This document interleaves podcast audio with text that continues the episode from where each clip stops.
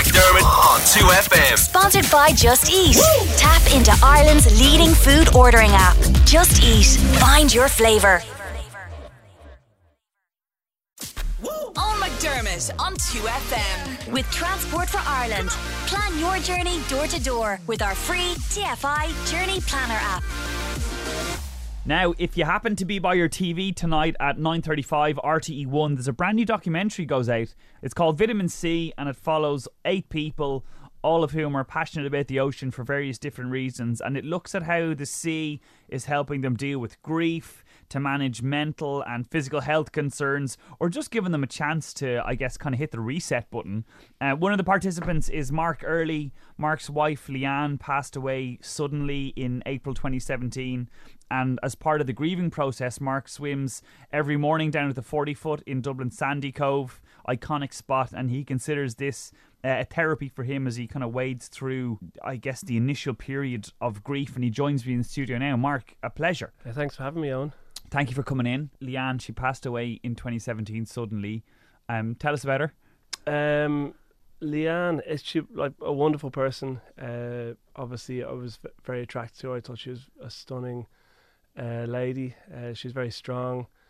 Where'd Um, you meet? We met in Galway. Um, we actually grew up around the corner from each other, uh, but didn't know each other well. But didn't I didn't meet her properly until I was 27. And uh, yeah, we hit it off really quickly.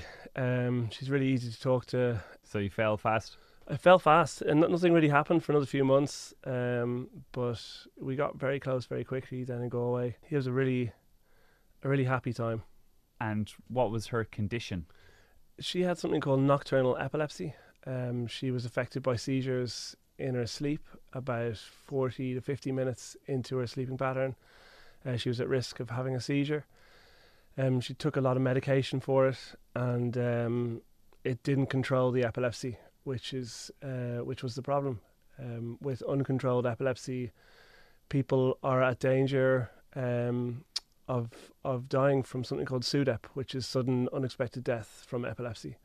Um, and that's what happened to Liane. How, in the aftermath of losing her, d- did you implode? Did you kind of find a strength I- you didn't know you had? Um, I was actually away when Liane died. Um, I found out on the way back. Um, I was in the airport and I found out, and I suppose implosion would be like I I broke down completely. It's hard to understand it until you see her or until you see the person. So I made my way home and and visited her in a funeral home as soon as I could. And after that, there was a degree of survival mode kicked in. Um, I had huge support from friends and family, but I was very conscious of her friends and her family going through what I was going through and trying to support them as well. Where that sort of strength comes from, or where how can you um, continue to go on, or how do you survive? How do you stay on top of it? And I think it's through the way I was brought up. I think the family I was very um, I've said it before, very privileged in terms of who raised me and in terms of the values I was given as a as a child and that love and affection and caring for other people. Does that play on your like? Could you reconcile? Because it's just one of those things. It's timing and it's life. And did the fact you were out of the country did that? I, kind I, I wonder if, if if I was in the same scenario, would that mess with my head? It did.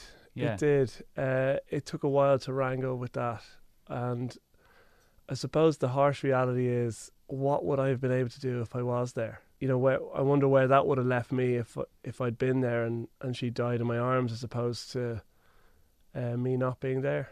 You know, you can you can you can fight guilt only so much. You know, it that's the way it happened. That's that's what happened.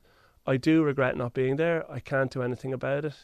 Those choices you make in life, you, if you go down that route, if if I'd done this, that wouldn't have happened, or if I hadn't done this, that might have happened.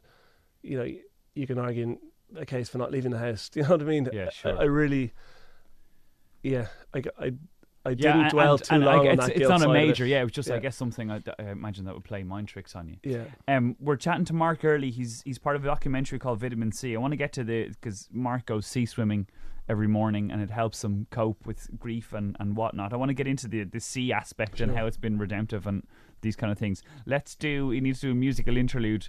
Um, we're talking about the sea. This is one of the most beautiful. If you haven't seen the videos, this is uh, Naughty Boy and Beyonce running, and it's it, the whole video takes place underwater. It's it's beautiful. So let's do that, and we're back with Mark after this. Do it. This is 2FM. That right there was running with Naughty Boy and Beyonce. We're chatting to Mark Early. He's part of a documentary, Vitamin Sea. It's on RT1 tonight um, at uh, 9.35.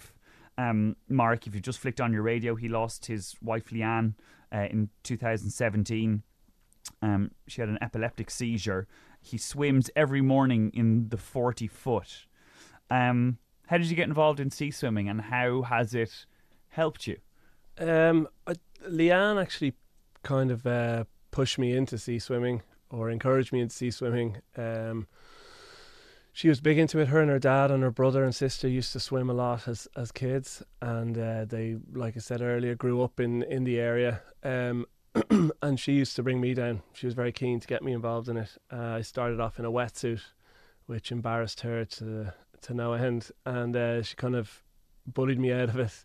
We I've, used I've done the 40 foot only a few times in my life, but all times have been with a wetsuit. and I couldn't imagine doing it without, to be honest. it's cold. Um, but she she cajoled me out of the suit, and uh, and we used to we used to kind of, particularly during the summer, a couple of times a week we go down. It was it, relatively on our doorstep, and it was just something we shared, and we're getting more and more into.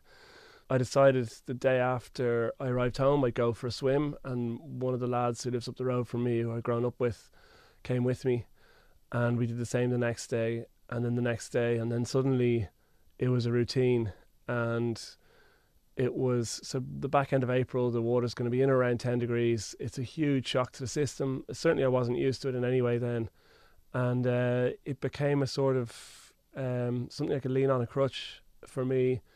Um, you mentioned the word reset earlier on. It, it, it it's like a mental reset, a physical reset. You can't think about anything else. The grief, the the pain, everything else that's going on around me, um, vanished when you when you hit the water. It's just you and the water Yeah.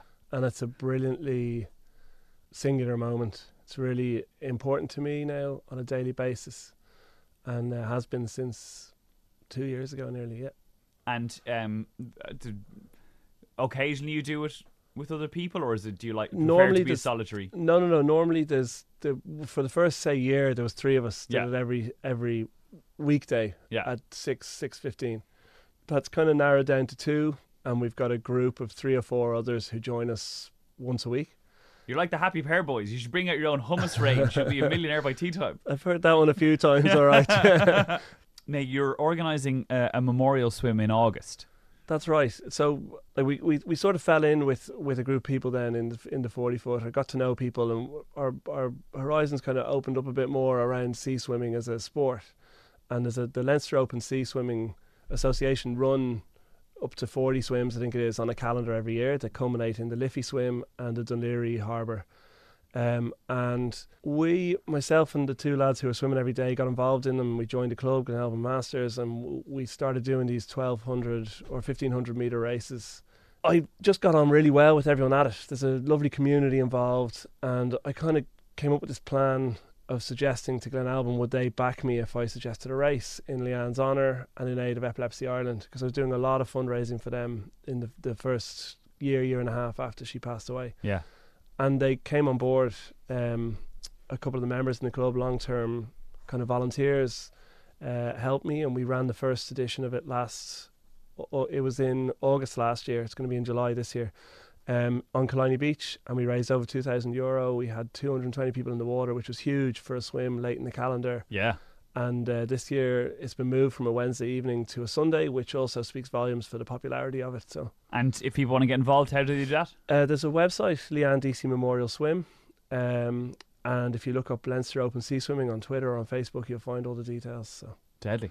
yeah, yeah. Um, hey, listen, thank you for sharing. And it's, uh, you know, I know you've maybe talked about it a few times around the documentary, but I can't imagine it ever gets easy. well, thanks um, for having me. No, it's it's. I do like telling her story and talking about her. She's, she's an important person to me. So Yeah, pleasure. thanks very much. You should check out Vitamin Sea. It's on RT1 tonight, 9.35. Here we go. Two,